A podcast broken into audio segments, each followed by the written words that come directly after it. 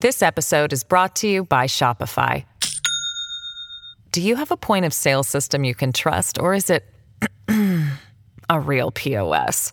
You need Shopify for retail. From accepting payments to managing inventory, Shopify POS has everything you need to sell in person. Go to shopify.com/system all lowercase to take your retail business to the next level today. That's shopify.com/system.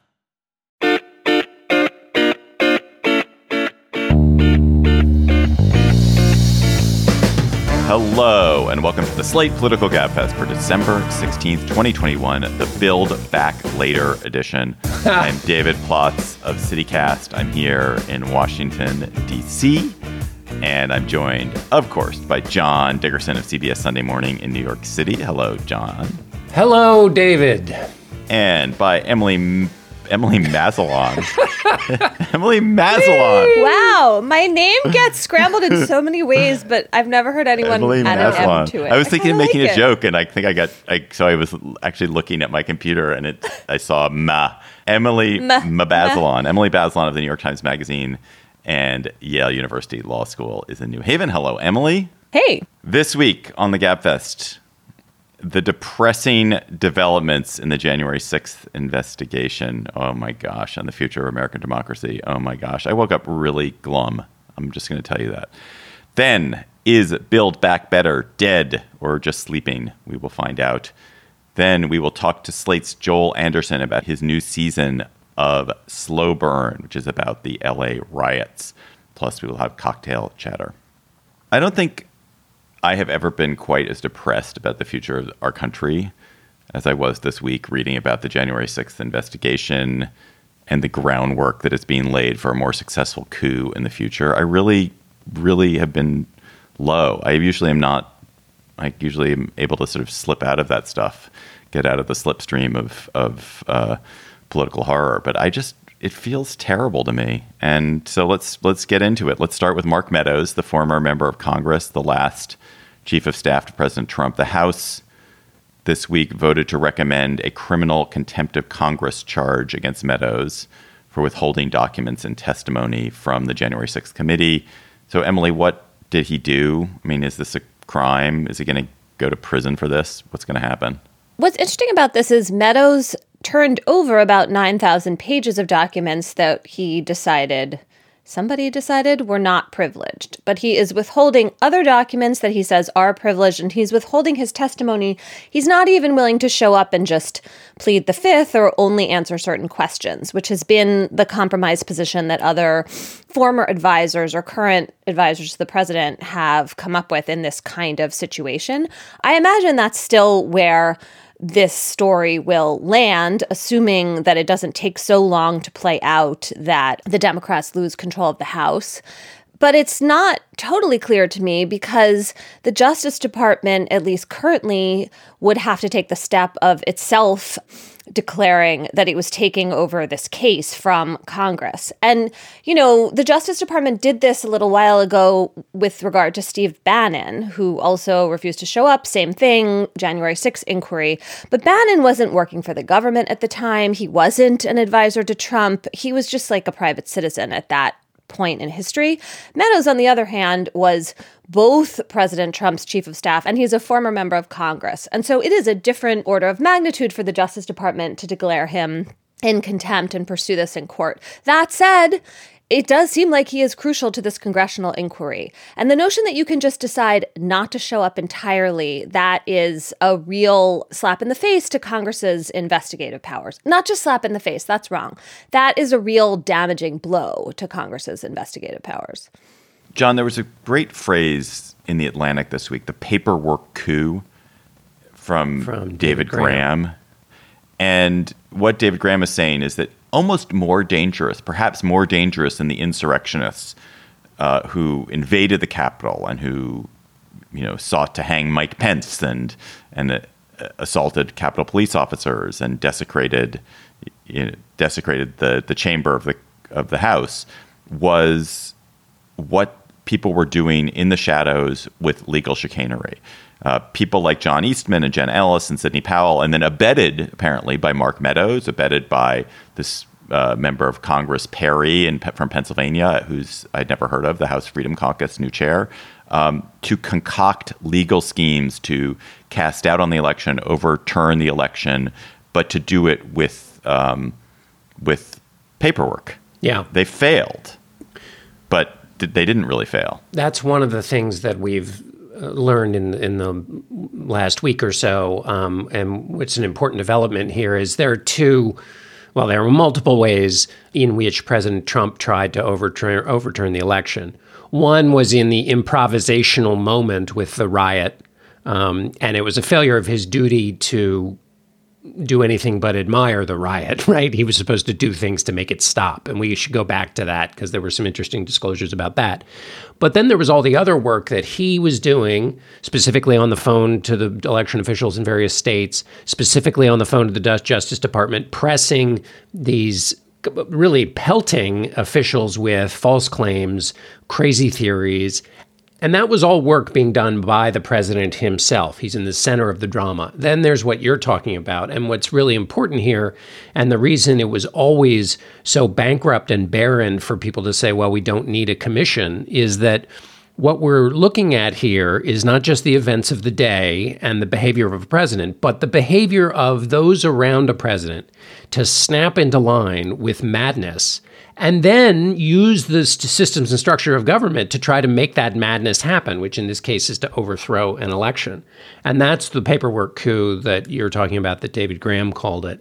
And that's what we learn more about in terms of this PowerPoint presentation that was supposedly put together by the president's uh, man to uh, create a kind of pathway, quasi legal justification for Mike Pence not counting electoral votes from states that allegedly had electoral irregularities. And and then the New York Times on Thursday had a long account of the way in which members of Congress joined with the president to undermine the work that Congress uh, should have been doing in in certifying the electoral vote count. That's really important because those are all structures and systems that are supposed to be in place to stop the madness of a single occupant of the presidency. And ultimately, they did. Mike Pence, you know, ultimately did the right thing and so forth. But um, as I've said before, and, and as you've already hinted at, you know, there are some people who think, oh, democracy in America dodged a bullet on January 6th. And there are others who think, oh, we just have to aim better. And that's the project that's going on now as members of the Republican Party work to change the system so that they can get away with what they were unable to get away with last time.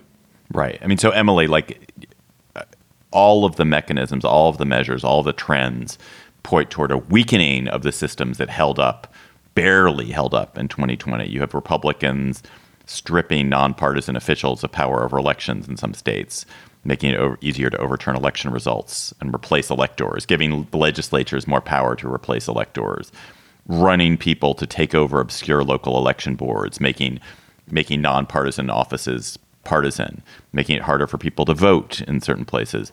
And then I think maybe most importantly, driving from office the people who showed backbone. So anyone who did kind of stand up and and say, "Nah, nah, nah, this this system has to work for all of us," uh, is being whirled out of the Republican Party, is being hurled out of the party, and that means that the party itself becomes totally invested in these crazy ideas and theories, and and thus happy to to convey them in 2024 with even more vigor. Right. You both lose the Republican member of the Michigan election state board who held the line, and Brad Raffensperger potentially will see the Secretary of State of Georgia and the participation in election litigation of the Secretary of State in Arizona, who's a Democrat. And then you also send this message that if you want to succeed in this party, uh, you have to get on board because otherwise you're going to be drummed out. And obviously, Liz Cheney, the price that she is paid in the Republican leadership in the House is the sort of most visible example of that. But it really matters that it's happening on so many levels.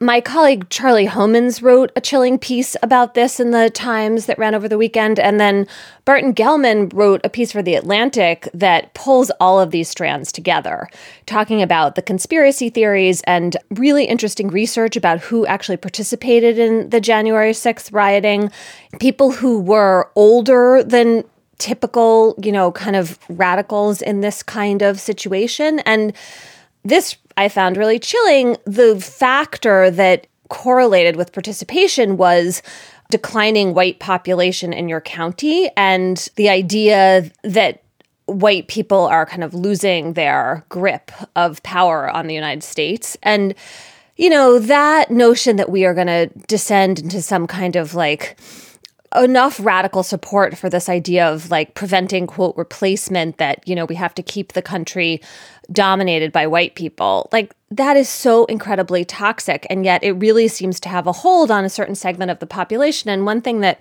Bart Gellman pointed out is you don't need that many people to be enthralled to that idea to have unleashed a powerful group in terms of this kind of flexing of, you know, violence slash political power and control of the Republican Party. So, I mean, I found all that, like you, David, just like really chilling. And I feel like we're going to look back at this time as this potentially as this like calm before the storm. And we're also going to really wonder why the Democrats in control of Congress did not do more to try to protect our elections from future monkeying of the kind that we're talking about. I mean, this whole idea that state legislatures are going to be able to declare the winner of the presidential election no matter what the voters say. I thought Bart did a really good job of showing all of that and the kind of lack of urgency from Democrats about really, really protecting against that kind of unthinkable result. It's no longer unthinkable. The primary point you made about the price you pay now if you don't put forward these views about um, election security. Just another reminder is that that price you pay is set totally by Donald Trump. He created the environment in which this was a way to achieve success in the party by creating a whole false set of claims that the party now believes. And this is proof of his power power of leadership of the party, which means if you connect that with what we learned about the bureaucratic coup and the different ways in which the president, both improvisationally on the 6th, but then repeatedly leading up to it in a variety of things he did, thoroughly and with uh, you know considered attention that continues to this day tried to overthrow a free and fair election. And so you have a person who tried to overthrow a presidential election as the leader and driving force of a political party and the majority of the members both public and you know in office and and regular voters are just fine with that. I i've come to a very dismal conclusion that i want to share and here's my dismal conclusion. My conclusion is that the only way the united states gets through this next period and survives as a democracy is if we as we understand it.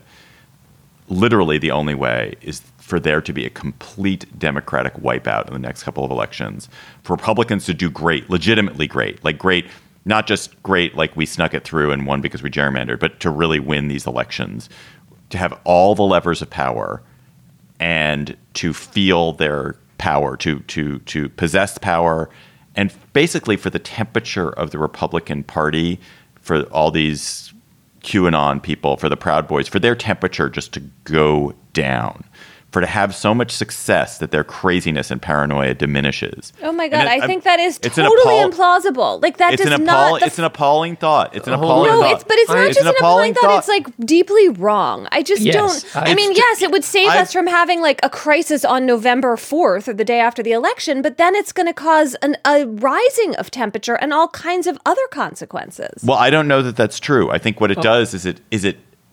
Can I finish my thought, guys? No. no, go ahead. Of course you can. well, I couldn't a minute ago. I just think that the system, like the system, is going to crack up if if there is a close election in 2024 and Democrats have a chance to win the White House. The Republicans are not going to let that happen. I think it's going to undoubtedly the system will crack, and the way the system doesn't crack is if there's a completely legitimate Republican victory, there is then just sort of some period of quasi normal governance under Republicans, and the Republicans start to behave somewhat more like a regular political party and just lose this sort of crazy conspiratorial paranoid fantasy, which is which is increased by being out of office. I don't like I, I'm not saying that this necessarily will work. I just think it's the only possibility of us maintaining these systems. The because because we need to have two legitimate. We need to have two parties that recognize the legitimacy of the system for for this to work.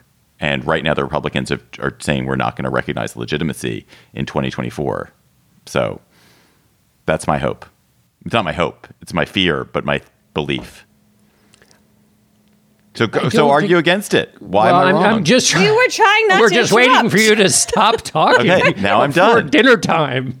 Um, oh my the, uh, god! Uh, the, Come on. I think there's. I don't know that there's any evidence that the passions you're talking about are going to be slaked by victory. I think Yeah. you've seen both with respect Newt Gingrich when he ultimately uh, resigned from his post blamed cannibals within his own party. John Boehner when he was forced out blamed um, uh, the, the the false prophets within his own party. The system of politics right now gains you authority and attention when you say that people are selling out, whether it's and they're and that people are evil, whether it's Democrats or people within your own party, and you see it with Marjorie Taylor Greene and Lauren Boebert and and Gosar and others who are already attacking Kevin McCarthy. So that victory doesn't change the way in which certain kinds of politicians gain credence. So they win, and those forces will now want all the things they want, and when they don't get it, they will be inflamed ever more. So I don't think that they're going to um, that those forces of inflammation go away because the forces of inflammation are not related to reality in many instances, and so the change in reality doesn't necessarily change their passions. You Well, reward except- the Republican Party for precisely the behavior that is threatening the democracy. If they win, right, their lesson of that is like, go for it. And then you also put them in control of all the parts of the government that would allow them to further entrench minority rule. So I just don't see how it works out super well for our democracy. Like I see the avoiding of the immediate crisis, but beyond that, it seems to me like a recipe for future erosion slash bigger crisis down the line. Well, I think that a lot of these people are kind of perfervidly, crazily interested in politics for momentary reasons. And actually, politics is boring ultimately. And this kind of crazed enthusiasm will sort of wear itself out. And the people who've excitedly joined boards of elections are going to be like, this is a really dull job to be on this board of elections. And they're going to just stop being involved. Now, it may be that they've degraded the system so much during that time that they're on the board of the elections that it's irretrievable. That is very possible. But it may be that, that it just is like it, it wears itself out in the way that all all revivals, all great awakenings wear themselves out. But think about how skillful right wing media and right wing politicians are at ginning up these kind of culture war conflicts, right? So, like, you can always find something to be super outraged about, even if it's not control of the White House. Like, I just think that, and the more control you have over the organs of power, the easier it is to do that. especially when the entire system runs on outrage and Yeah. fake outrage. Um, can I, speaking of which, we should note what was mentioned in these texts. You had texts from various Sean Hannity, Laura Ingraham on the day of the 6th to Mark Meadows saying the president's got to do something, the president's got to do something. I think it, that's interesting for a couple of reasons. One, it makes what's obvious what's obvious, which is that there was one person who could have done something and that person didn't do it. Uh, it also makes it obvious that the people attacking um, the Capitol were not uh, members of Antifa, but that they were supporters of President Trump. It's not in dispute. Those of us who use reason know what happened. But the people who sent those texts have been on a consistent campaign, which is a part of what we're talking about, a consistent campaign which started on the 6th of January to say that something opposite happened. And that's not a sin against journalism because they're not journalists and they ne- they never pretended to be. They were always advocates for the president, and that's fine. The left has its advocates on TV too. This is not a Chris Cuomo case where they were pretending to be journalists but acting in a different way. They're opinion people who are favors of you know friends of the president. But what it seems to me it is is a total hoodwinking of their viewers because back to Emily's point, they position themselves as protectors of the American traditional American values, you know, and and the kind of good and upright way of behaving. But in this case, they're basically selling their viewers a storyline which is different from their facts as evidenced by the text they sent in the moment. And so they're basically duping these people. And so if they're duping them on this one most important thing, you can imagine lots of other ways in which they dupe them. So it's a sin against their viewers, not against, you know, journalism. Why are they so different from Chris Cuomo? I don't think they hold themselves out differently. Like when Sean Hannity went on stage with President Trump, Fox declared that that was like a problem and scolded him. I mean, I agree yeah, with you well, that they play a different role, but I don't think they hold themselves out as purely opinion avatars and advocates of Trump's. Right, because they need they need to pretend that they are the the not just total partisans that they're coming at this with a you know using their reason and that they're not total acolytes of the president. But I think that's different than say Bret Baier, who is a more traditional journalist. I, I don't really see how the distinctions are evident in the way their roles are described by their networks. Like I agree with you that's the real the reality of what's happening, but I actually think it's important that CNN fired Cuomo and that Fox presumably will do nothing of the sort with Hannity and Ingraham. Like that's a distinction between Fox and the mainstream media. This whole issue of like, do you correct your errors? Do you admit when you've breached a journalistic ethic? So I just don't want to let go of that part. Personally. Yeah. Well, I guess one is if you think of it in the newspaper model, one is an opinion page person and one is a, you know, news person. And that's the distinction. And Fox allows their opinion page people to do, you know, behave in a way that the New York Times might not let its opinion page people do. But they're both opinion page people. That's the that's why I think there's a distinction between what CNN CNN was never saying Chris Cuomo's on the opinion page. They're saying he's a he's a newscaster. So here's my closing thought on this topic: the role of the Supreme Court here. There is a theory that in elect in the governance of elections, only state legislatures of state entities like courts and administrative bodies that only legislatures have the power to set the rules. And so then if you deviate from the rules at all for discretionary reasons like for example to deal with the pandemic and that deviation doesn't come directly from the legislature itself then it is illegitimate. And we know that there are four strong votes on the Supreme Court for this theory of kind of independent power of legislatures over elections.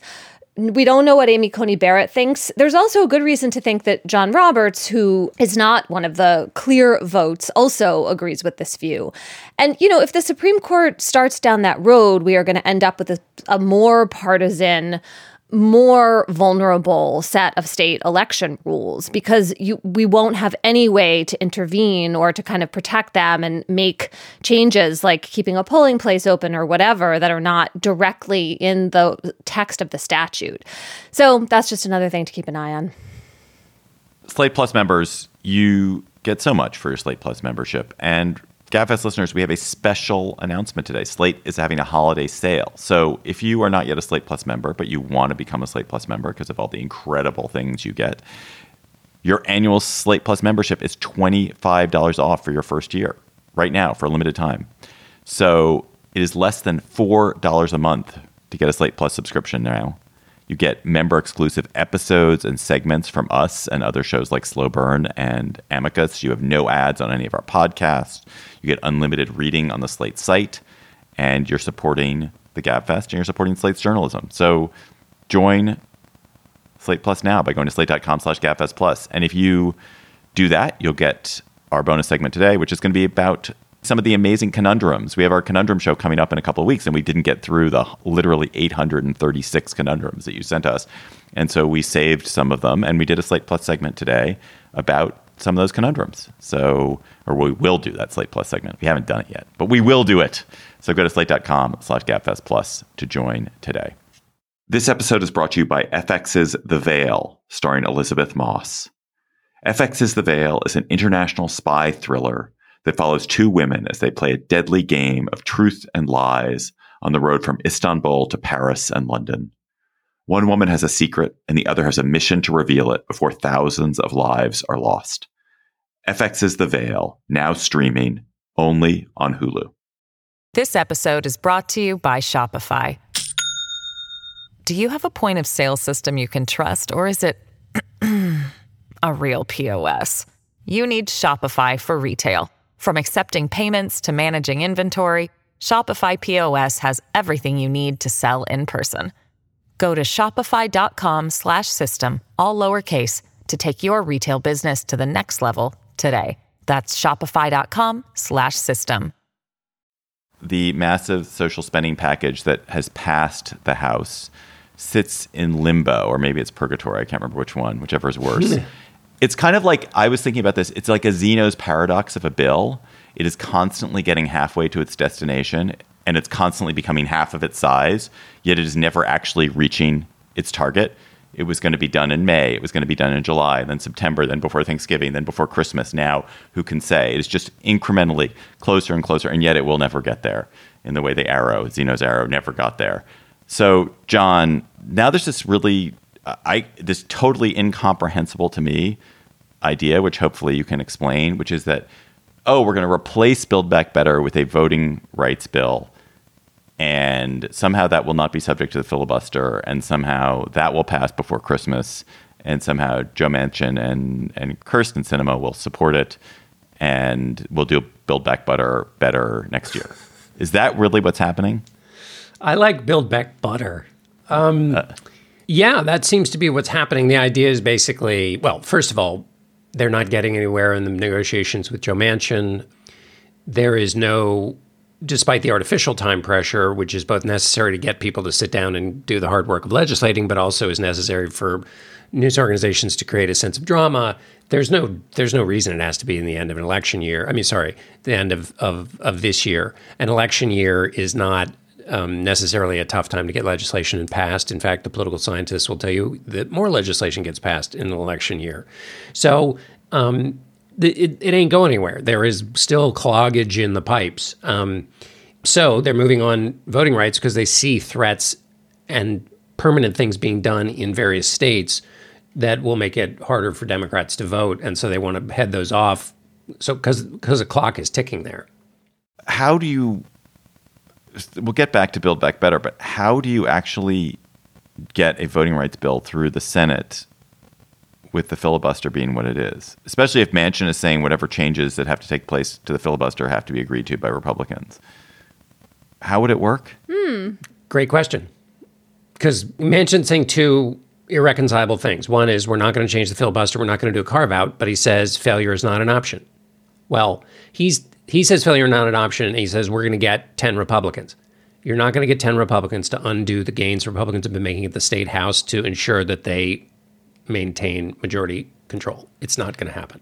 I have another problem with this, which is if I am all for a voting rights bill, like I think it's really important, and I can even see just like a not just a pragmatic case for putting it before Build Back Better, but like a democracy case. But not this bill. This bill doesn't do enough to address all the threats to election administration and making sure that the loser doesn't overturn the results of the election that we were just talking about. Like this bill is solving the problems of like 2016 and 2018, not 2020 going forward. And I don't, I, I really find it very, very strange that it is mean- not uh, designed to address the what looks to me per our previous topic like the clear and present danger you and in that case you're talking about the freedom to vote act yes i thought there were um, there are some there are some provisions in it. It's not like it does nothing. It's just not addressing some of the real problems adequately enough in my view.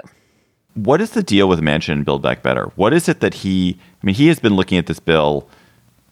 I mean, even he probably could have read the bill by now in the in the year that it's been under consideration, and he presumably could have, uh, you know, done paid some attention to it and and figured out what he really wants. Like, what is his game here? Is it really there's no bill that he will vote for? I assume he, they should just let him write the bill. They should just say, "What do you want in the bill? You can have the bill," and then just pass it. Well, I don't understand it. Well, plus there's a political case for only doing a few things well and big, as opposed to yeah. everything sure. smaller and Great. shrunken down.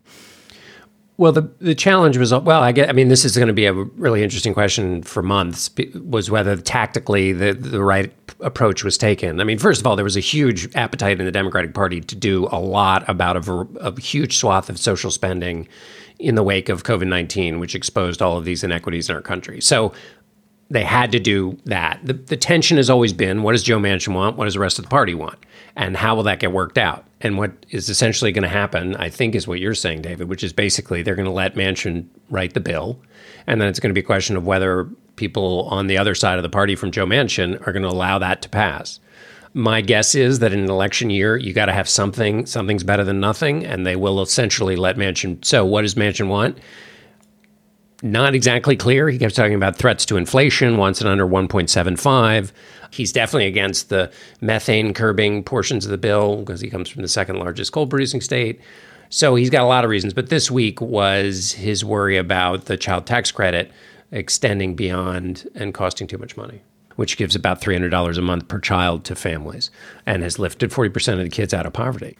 Well, yes, but look, this is what happens when you can't manage to win a Senate majority when you have you are subject to your 50th senator, and your 50th senator is you know, represents the most conservative state in the union is barely clinging on, and he gets to write your bill. So you can, I don't know, take take take the wins you can get or don't. Right. If that's your choice.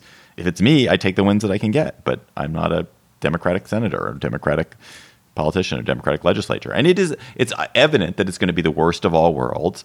That the people who do want this bill to pass and are desperate for it to pass don't like it very much. They're not going to like the version it does pass as, and the people who don't like the bill are going to still think it's you know socialist, commie, uh, grasping big government, and everyone's going to be unhappy about it. But it's it's beats the alternative, which is nothing. Still, which is nothing. Yeah, and I I don't see it as. I mean, I Democrats are obviously in a pickle. There's a lot of political headwinds they're fighting against. The only chance they have to fight back against them is if they pass something and can say, you know, I don't know, something like, you know, we're for you, the other party's for coup. I don't know, but they'll find some negative partisanship way to appeal to um, to their voters. That was good. I liked that rhyme you did. Was that like a spur of the moment rhyme? Um, well, it's the only thing I could find that could rhyme with coup. But I mean, you know, they'll. I would buy that bumper sticker. I mean, that's the kind of messaging that a, that a paring down allows for. Um, and that's the best hope they've got. I mean, I'm not. This is this is you know in this tricky moment they're in. And by the way, it may not be enough. I, am sorry, I was distracted because I'm just thinking of rhymes for coup. I was shortening it to use. "We're for you, not coup." How about that? The that doesn't have the right rhythm. It doesn't. It's like the wrong. Th- it's not iambic pentameter. It's not. Okay, it's not, we're for you. The other parties for coup. No, we're for you. They're for coup. John hit it. We're That's, for you. They're for coup. They're for okay. Coup. Um, and the Republicans uh, can do. Uh, they're all commies. We're for mommies.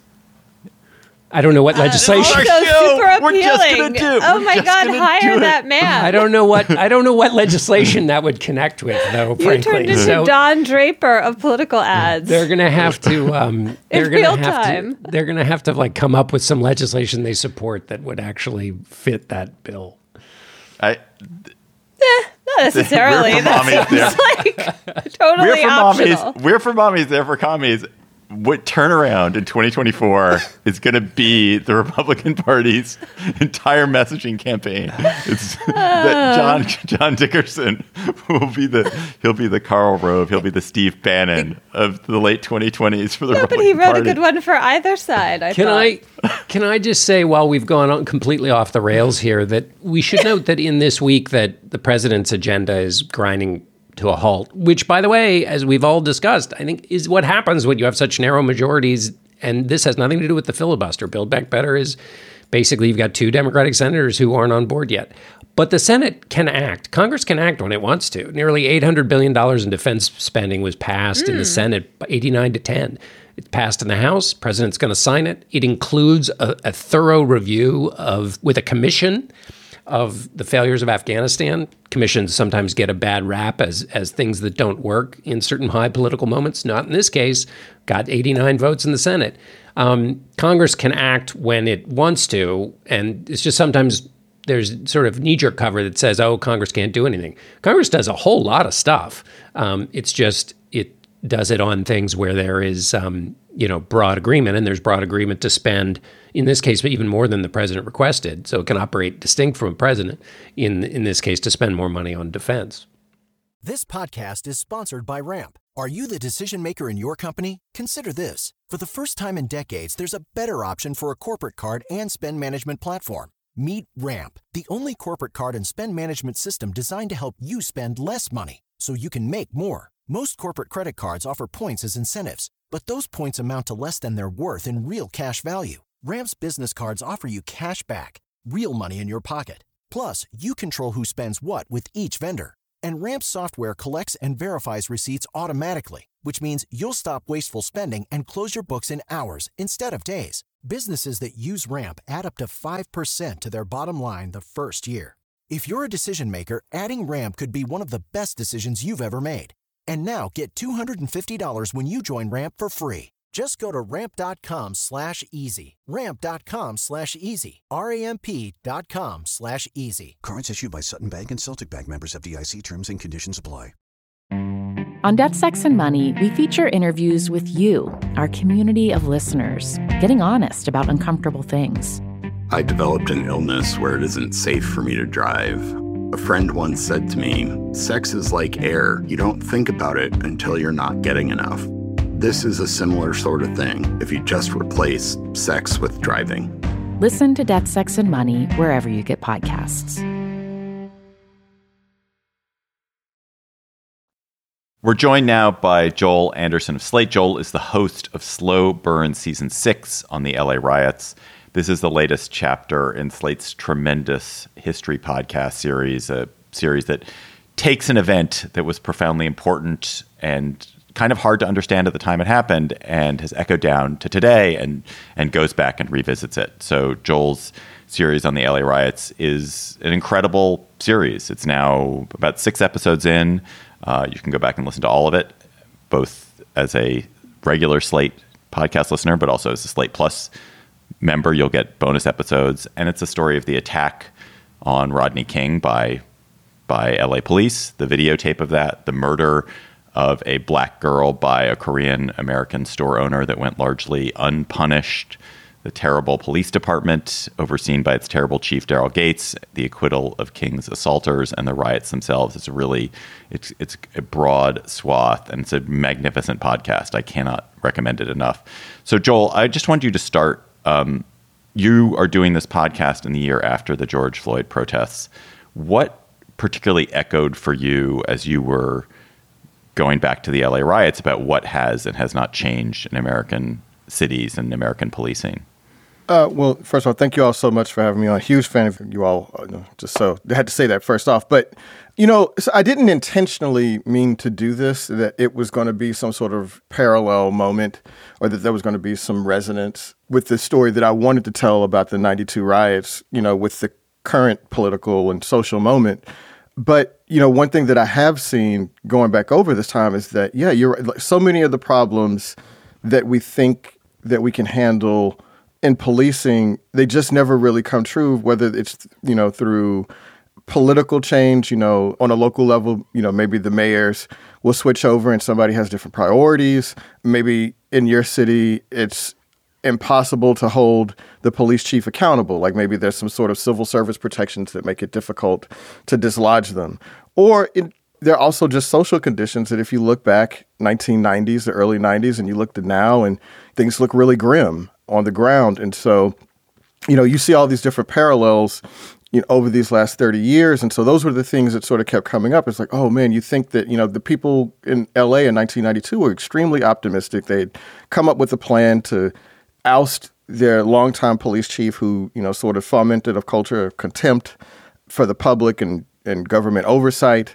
And they're like, okay, we, you know, now we've figured out what the problem is. And if you talk to people in LA today, they're like, well, there have been some changes, but fundamentally, the culture of policing is the problem, and that's a lot harder to get your arms around.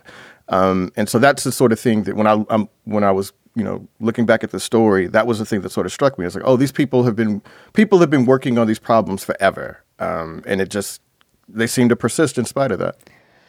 I was doing a bunch of reporting on Los Angeles in the last several months for a story that ended up being mostly about the district attorney's office. But just to sort of support what you're saying, one of the things I kept hearing was we've had these waves really since 1965, since the Watts uprising about trying to change the police culture and that there have been some changes to the LAPD, especially to the leadership, but you still have this entrenched culture sometimes in the rank and file of the LAPD and really in the sheriff's department. So, Los mm-hmm. Angeles is this enormous county of more than 10 million people. The LAPD polices Los Angeles City proper, but then you have the sheriff who has policing authority through all the parts of the county that don't have separate police forces. And that sheriff is a real kind of old school law and order figure, not quite like Daryl Gates, the police chief in the time of 1992 that you're um, reporting on, but it just seems like it's really hard in such a huge metropolis to get a handle on this issue. And I wonder if that was something that struck you um, when you were doing your research and reporting.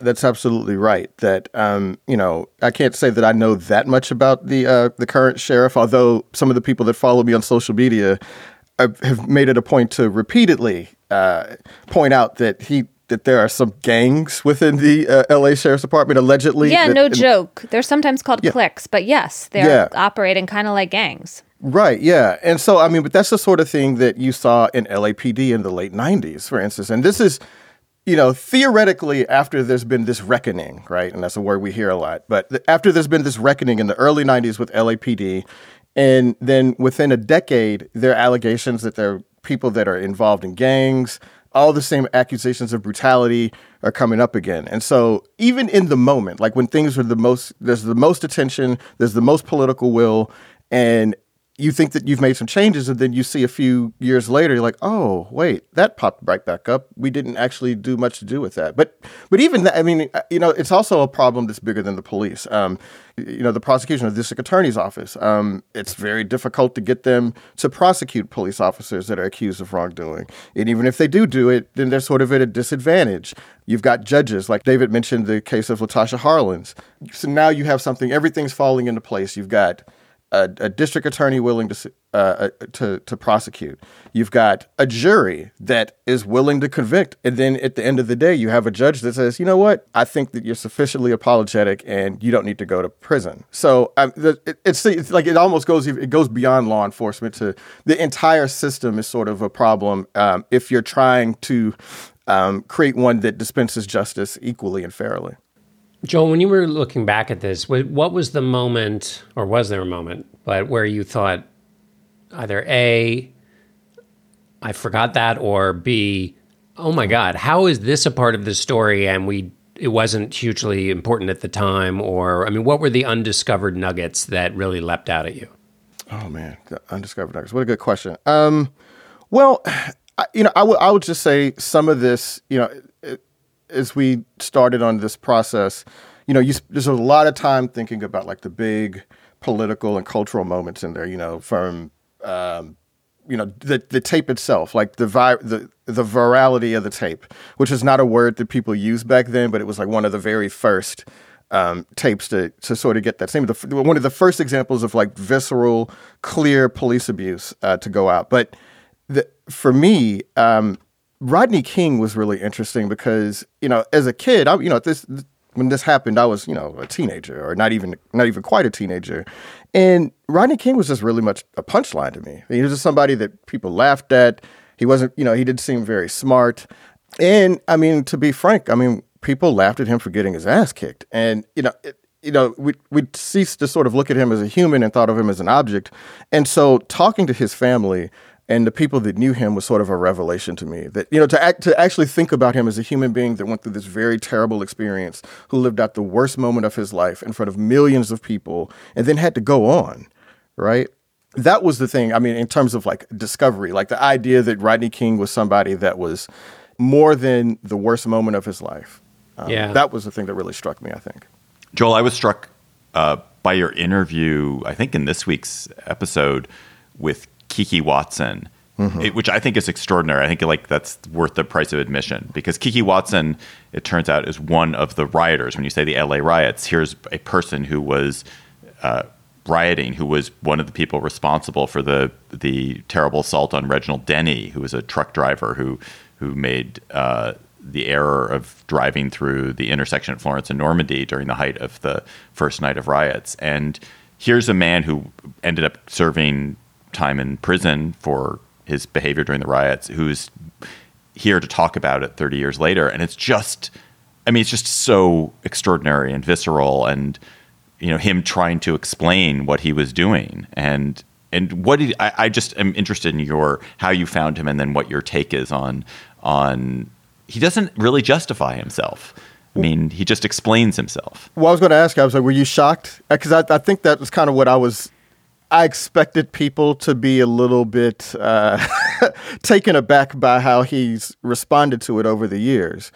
That is consistent with who he has been since the very start. Um, if you go back to 1993, so this is about a year and a half after that moment at Florence and Normandy, where he, you know, uh, for people that have not heard the podcast yet, Kiki Watson's one of the four people that assaulted um, and was charged for assaulting Reginald Denny, a white truck driver who came through that intersection on the, the day of the, the verdicts. And Reginald Denny, I mean, got beat up really badly, and Kiki Watson was one of the people that did it. And so, anyway, Kiki Watson gets convicted, serves time in jail, and then a month after he gets out of jail, he goes on the Phil Donahue show with Reginald Denny, with the you know the intentions to set them up. There's going to be this moment of contrition, and the victim and the victimizer are going to come together. And Kiki Watson just did not apologize in a way that a lot of people thought was sufficient. And in fact, it'd be fair to say that he horrified people, right?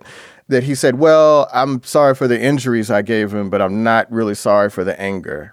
So he's saying that in 1993. Well, that is essentially the same thing that he is saying in 2021 that, look, I was caught up in the moment. I was angry about the way that police had treated me and people I knew and loved for years. And this was an outburst that had not very much to do with Reginald Denny. And look, you know, I can't tell him to be sorry. You know, uh, I don't. I clearly nobody can, right? But that is the sort of way that he has come to explain himself. He said, "I got caught up in the moment, and I unleashed my anger on somebody that may have not been the person that deserved it, but like that's just what happened." And yeah, I. I was curious as to how people would, would take that. Um, but the thing is, is that Kiki Watson has made his peace with that. Like that's just how he moves through the world, and he's not you can't you can't guilt him into feeling any differently. I'll just give you my reaction. I mean, I took it as he is trying to keep the focus on these larger forces that are were the backdrop for his behavior, and I totally get it. But I also felt like he was sort of undermining himself because if he was able to also ask for forgiveness, say that he was sorry for this individual act against like an individual human being who was not really the source of the trouble at all, then I feel like the larger point would actually be more powerful. But that's just not where he's at. Yeah, no, I don't. I don't think so. I, you know, it, I don't want to put words in Kiki's mouth because he was generous enough to talk with us. Um, which I mean, why would he do that? There's no need for him to do that at this point. Totally. Uh, so, so clearly, he feels like there's some things that he still needs to say, but um, I don't think he's sorry. You know, I mean, I think at the end of the day, I don't think he's actually really sorry about what happened. I think that Reginald Denny is just a stand-in, like like like he and he basically says this. He's just like it, anybody who wasn't black got it at the intersection. So Reginald Denny could have been anybody that wasn't black um, and was representative to him of some sort of oppressive power. That's not right. I don't think that that's how people should behave or think um, in that moment. But um, it does, for at least the way that he explains it, it it makes sense because you know, it seems it seems that he believes that. Like he, he, maybe he's just convinced himself of that, and he he thinks that it's the right thing to say. Hey, I'm, you know, I didn't mean to hurt that guy, but fundamentally, like the argument is the same. Look, I was mad. I was justified to being mad, and things happened. You decided to talk about the LA riots as opposed to like the LA uprising or the LA mm-hmm. rebellion um, throughout the podcast, and I have mixed feelings about, you know, all of the language policing that's going on more generally, but this is a particular discussion that I'm really interested in, and I wonder why you stuck with the older, um, more traditional term. Whew. Man, I'm uh, yeah. That's that's. I'm, I'm glad you brought that up. It was very tough. That's a conversation we had internally a lot about how to refer to it, right? Because you're right. There is a lot of discussion as to whether, oh, is it a riot? Is it unrest? Is it an uprising? Is it insurrection? You know, all these other terms that people, uh, the nomenclature that people use today, um, not the things that people called it then. And so at the end of the day, we decided to stick with riots. And there's a couple reasons for that. One, that's what people remember. Like that is the term that people remember from that moment. Like we we weren't going around calling it the LA uprising in 1993, right? Um, and so like that just makes it easier for people to grab hold on and to uh, to be distinctive. But also, you know, it wasn't all an uprising. It wasn't all an expression of like the powerless rising up against the powerful. Like some people really went out there and were just opportunists and caused havoc, hurt people, stole stuff had no political analysis of what had happened. They were just out for theirs, uh, for lack of a better term. And so there are parts of it that were a riot, and that, you know, look, man, maybe that might get me in trouble with people, right? You know, for some people that you know that I might find myself politically aligned with, because I do think that I think that sometimes that people, you know, I guess for lack of a better term, sometimes you got to let people know that you're pissed. Um, but I, I, do think that like it wasn't all in the name of good. It wasn't all in the name of speaking up against institutional power. Some of it was just people indulging their worst instincts, uh, and because they knew that they had a moment to. Sometimes a scream is better than a thesis. Um, mm-hmm. What you what did you make of? Um, is it George Holliday the who actually? Wrote? Yes. Um, I mean, as you pointed out, this is the first viral Remind us a little bit of that and also how it affected yeah. him. Yeah, sure. So, right, George Holliday, Argentine immigrant. Uh, he was a plumber who was not long even in LA um, at the time that this happened. So, on March 3rd, 1991, he lives in an area uh, in San Fernando Valley, a little neighborhood called Lakeview Terrace, and he wakes up and he hears this commotion outside of his apartment, and it's all these cops beating up on Rodney King and in that moment, he has a home camera uh, that he, you know, uses to film the beating, and that is the, you know, that's how this all starts, right? Like that. None of, we're not talking about this if George Holliday isn't curious, if he isn't a curious enough to get up in the middle of the night, which is like one o'clock in the morning, and also if he doesn't have, at the time, was like very rare. Like people just didn't have like home video cameras yeah. like that back then in 1991, as we, we all know, right? I'm, I'm not explaining this to children, but uh, you know, uh, but yeah. So you know, so you had to have those two elements in play, and so he takes video of this, and his curiosity gets the better of him. It could have easily have stopped. Um, he he tried to take the give the tape over to the LAPD or, or I'm sorry, he asked them what was going on. They said, ah, we're not answering any questions about that. And his curiosity got the better of him, and he went on and gave it to a local TV station, and history is made. So, yeah, George Holliday, man, he, um, over the years, uh, grew embittered at the media. And I think that there are a couple reasons for that. One, I think he believes that people blame him for the riots. Just the mere existence of the tape, which led to the prosecution, which led to the not guilty verdicts. You know, when that happens, you know, he think people, I guess, maybe communicated to him that his tape is the reason that this all happened. So he's upset about that. He's upset about the fact that people use race as a pretext for talking about this. He says, Well, look, I'm from Argentina. The cops beat people up all the time down there. I don't understand why that's such a big deal in America. And, you know, I'm willing to buy that from somebody that's not necessarily from here, that is not familiar with the, you know, the long history of police brutality and police violence in this country. And then he didn't get the money he deserved, man. Um, you know, he got five hundred dollars from the TV station for its use, like in perpetuity, right? And that's it. He'd been able to capitalize in some ways, you know, very small amounts over the years, but for the most part, he never got anything out of it. And I could kind of see what he's saying. You know, my life was totally, you know, thrown into upheaval over this, and I didn't even get any money over it. I mean, he he, you know, he told me that his wife left him in part because of the stress and the media coverage of it um, wow. that he really kind of had to like disappear and recede from public view for a while. And so when we found him again this past summer, he's in his early 60s. He's a plumber. He's still trying to buy a home in Southern California. And this tape is out there and it's gone viral. All these people have had access to it and used it in all sorts of ways. And he's still trying to get a foothold here in, in, in, California. And, you know, unfortunately, he died, you know, maybe a few months after we we spoke to him um, of COVID complications at the age of 61.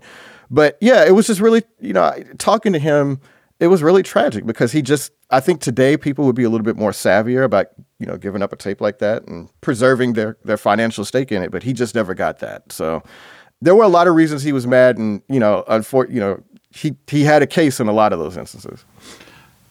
Joel Anderson is the host of Slow Burn Season 6 on the LA riots. It's a really great podcast. It's really deep and complicated and rich, and uh, you should listen to it. Check it out. Can Thanks, I Joel. also add that if you have not listened to Joel's uh, podcast about Tupac, you should go back and listen to that as well. And Biggie. And Tupac Biggie. and I'm Biggie. sorry, I left Aw, out Biggie. thank you. I'm sorry. That is just like Y'all one of my great. No. favorite podcasts of all time. Oh, you all are much too kind. Thank you so much for having me on. It was a, a pleasure, for real, and a privilege. Let's go to cocktail chatter when you, John Dickerson, are sitting in your garret thinking up rhymes for political parties. What are you going to be chattering about as you drink alone? I mentioned the the review of Afghanistan in the defense bill, which is fascinating to me because I think Afghanistan, which was once considered by some sort of flippantly the good war, you know, turned out very much not to be. Um, and where you put down the line, the various mistakes in that really is just deeply interesting to me. And connected to that is the reporting of Sharon Alfonsi, who's with 60 Minutes, who went, Afga- went to Afghanistan and told the story of what's taking there, and also Christina Goldbaum of the of the New York Times, who has covered it in Afghanistan and whose not just her writing but also appearance on the Daily was, I guess it was Wednesday's version of last week, was just amazing on the ground reporting about the utter deterioration of that country, how it's connected to U.S. policy, but also a reminder that the Taliban is letting all of this destruction take place as well. Anyway, just amazing reporting um, that I would recommend to everyone. Emily, what are you chattering about? Bell Hooks died. Bell Hooks, the really important feminist black writer who, in my house in college, which had at least two women's studies majors in it, as we called it at the time, Bell Hooks was just an incredibly important presence. She has this book from 1981 called Ain't I a Woman about black feminism that, for me, will just always stand for the idea of intersectionality, that you have to think about both, um, or I should say, all kinds of identities when you're thinking about subordination. And she also wrote a really interesting book about black men and masculinity called We Real Cool that's about wrestling with, you know, why black men she felt weren't necessarily the advocates for women and black women as she would have wanted. And she really talks about why that problem resulted from all the oppression and exclusion that black men have experienced over history. And I just feel like she's one of those people. Like, I, I sort of can't believe that she was a real person, partly because she has this lowercase name that made her even more a figure of myth to me. But there are just certain writers who kind of tower over a field in a way that I was surprised to hear that she died because it just didn't almost seem to me like she could just be a regular mortal human being. So, anyway, she was just an amazing presence, and I am really grateful for all the discussion I remember of her work um, along the way. I want to chatter about a really interesting story I saw in the Washington Post, a very heart heartening story about a rapper who I don't know, Logic, because I'm old. I don't know who Logic is, but Logic is a very successful rapper apparently. And about four or five years ago, he wrote a song, 1 800 273 8255. And that song title is the phone number for the National Suicide Prevention uh, Lifeline that you can call if you are having suicidal ideation or just, you know, just want someone to talk to.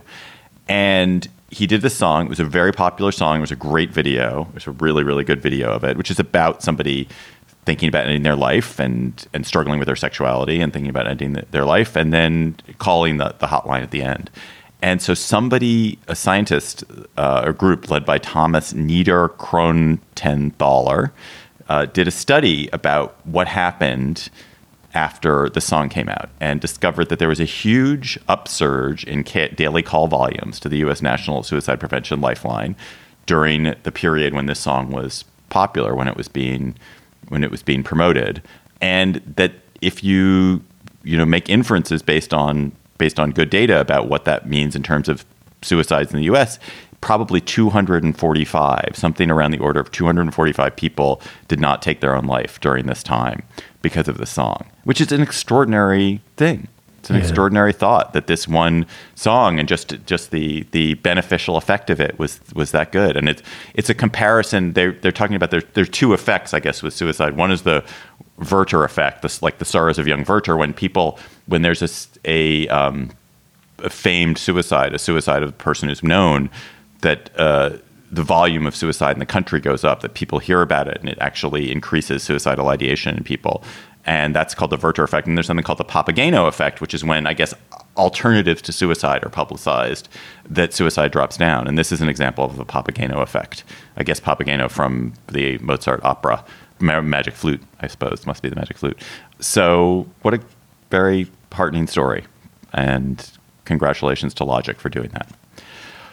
We have great listener chatters. You have sent us listener chatters to gabfest at slate.com by email, or you've tweeted them to us at, at slate gabfest. And this week's listener chatter is one of the greatest listener chatters of all time. It comes from Adrian Monthony. I have to say, I read this article aloud to my girlfriend last night, and I just wept with laughter. So let's let's hear from Adrian. Hey, Emily, John, and David. This is Adrian Monthony from Quebec City. I don't know about you folks, but I've yet to have the opportunity to eat at a Michelin star restaurant. And honestly, after my cocktail chatter this week, I'm not sure I feel as much of the Michelin star FOMO as I used to. I'm chattering about a hilariously scathing review of a Michelin star restaurant in southern Italy written by Geraldine DeRuiter on her blog called The Everywhereist. Please check it out. It is a fantastic piece of writing. In it, she describes a 27 course meal that felt more like a four and a half hour avant garde performance with the suggestion of food. I didn't realize that the Michelin star experience included being served something you were allergic to, scolded for stepping out for a cigarette, or being chastised for eating the food that is in front of you. If you're feeling left out of that Michelin star experience, you won't have to feel it much longer. Pour yourself a cocktail and enjoy reading about someone else's meal from hell. Did you guys read the story? Yes, yes, totally. Yes, and it has very funny parts to it. I think it actually kind of starts slow, which you could argue is part of its art because the meal also started incredibly slow, um, but it is totally worth sticking with. When they, when they get to the part where they have to slurp the foam out of the plaster cast of the chef's mouth, unreal. that was that was the part that really got me going. I loved it. I loved it so much. Thank you, Adrian. That is our show for today. The Gabfest is produced by Jocelyn Frank. Our researchers Bridget Dunlap. Gabriel Roth is editorial director of Slate Audio, June Thomas, managing producer, and Alicia Montgomery, executive producer of Slate Podcasts. Follow us on Twitter at, at Gabfest and tweet chatter to us there or send us your chatter at gabfest at slate.com. For Emily Bazelon and John Dickerson, I'm David Plotz. Thanks for listening.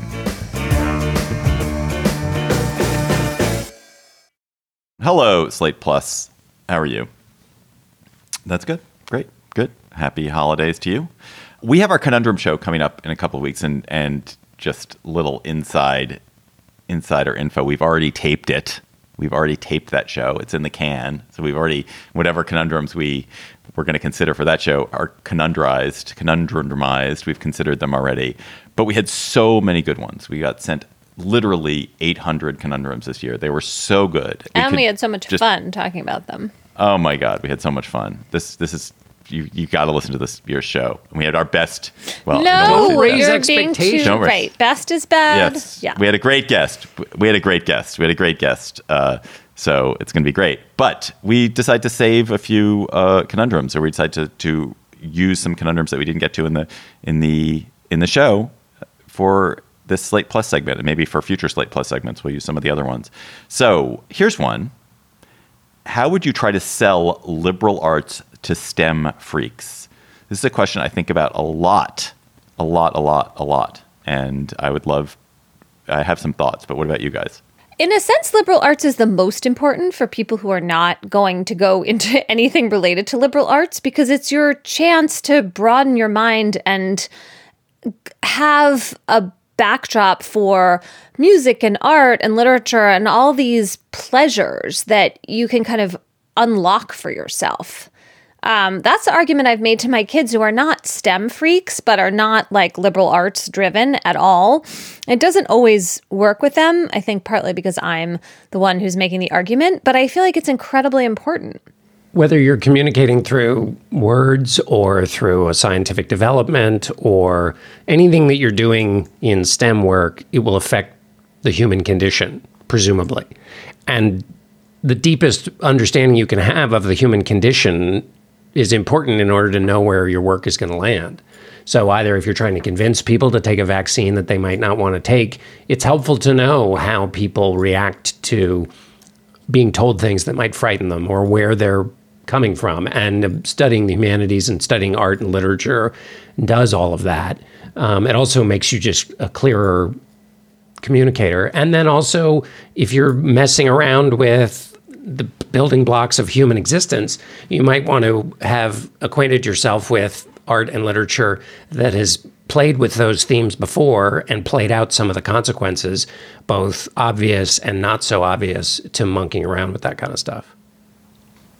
See, Frankenstein. My father is a doctor and a researcher and also a man who loves music and literature.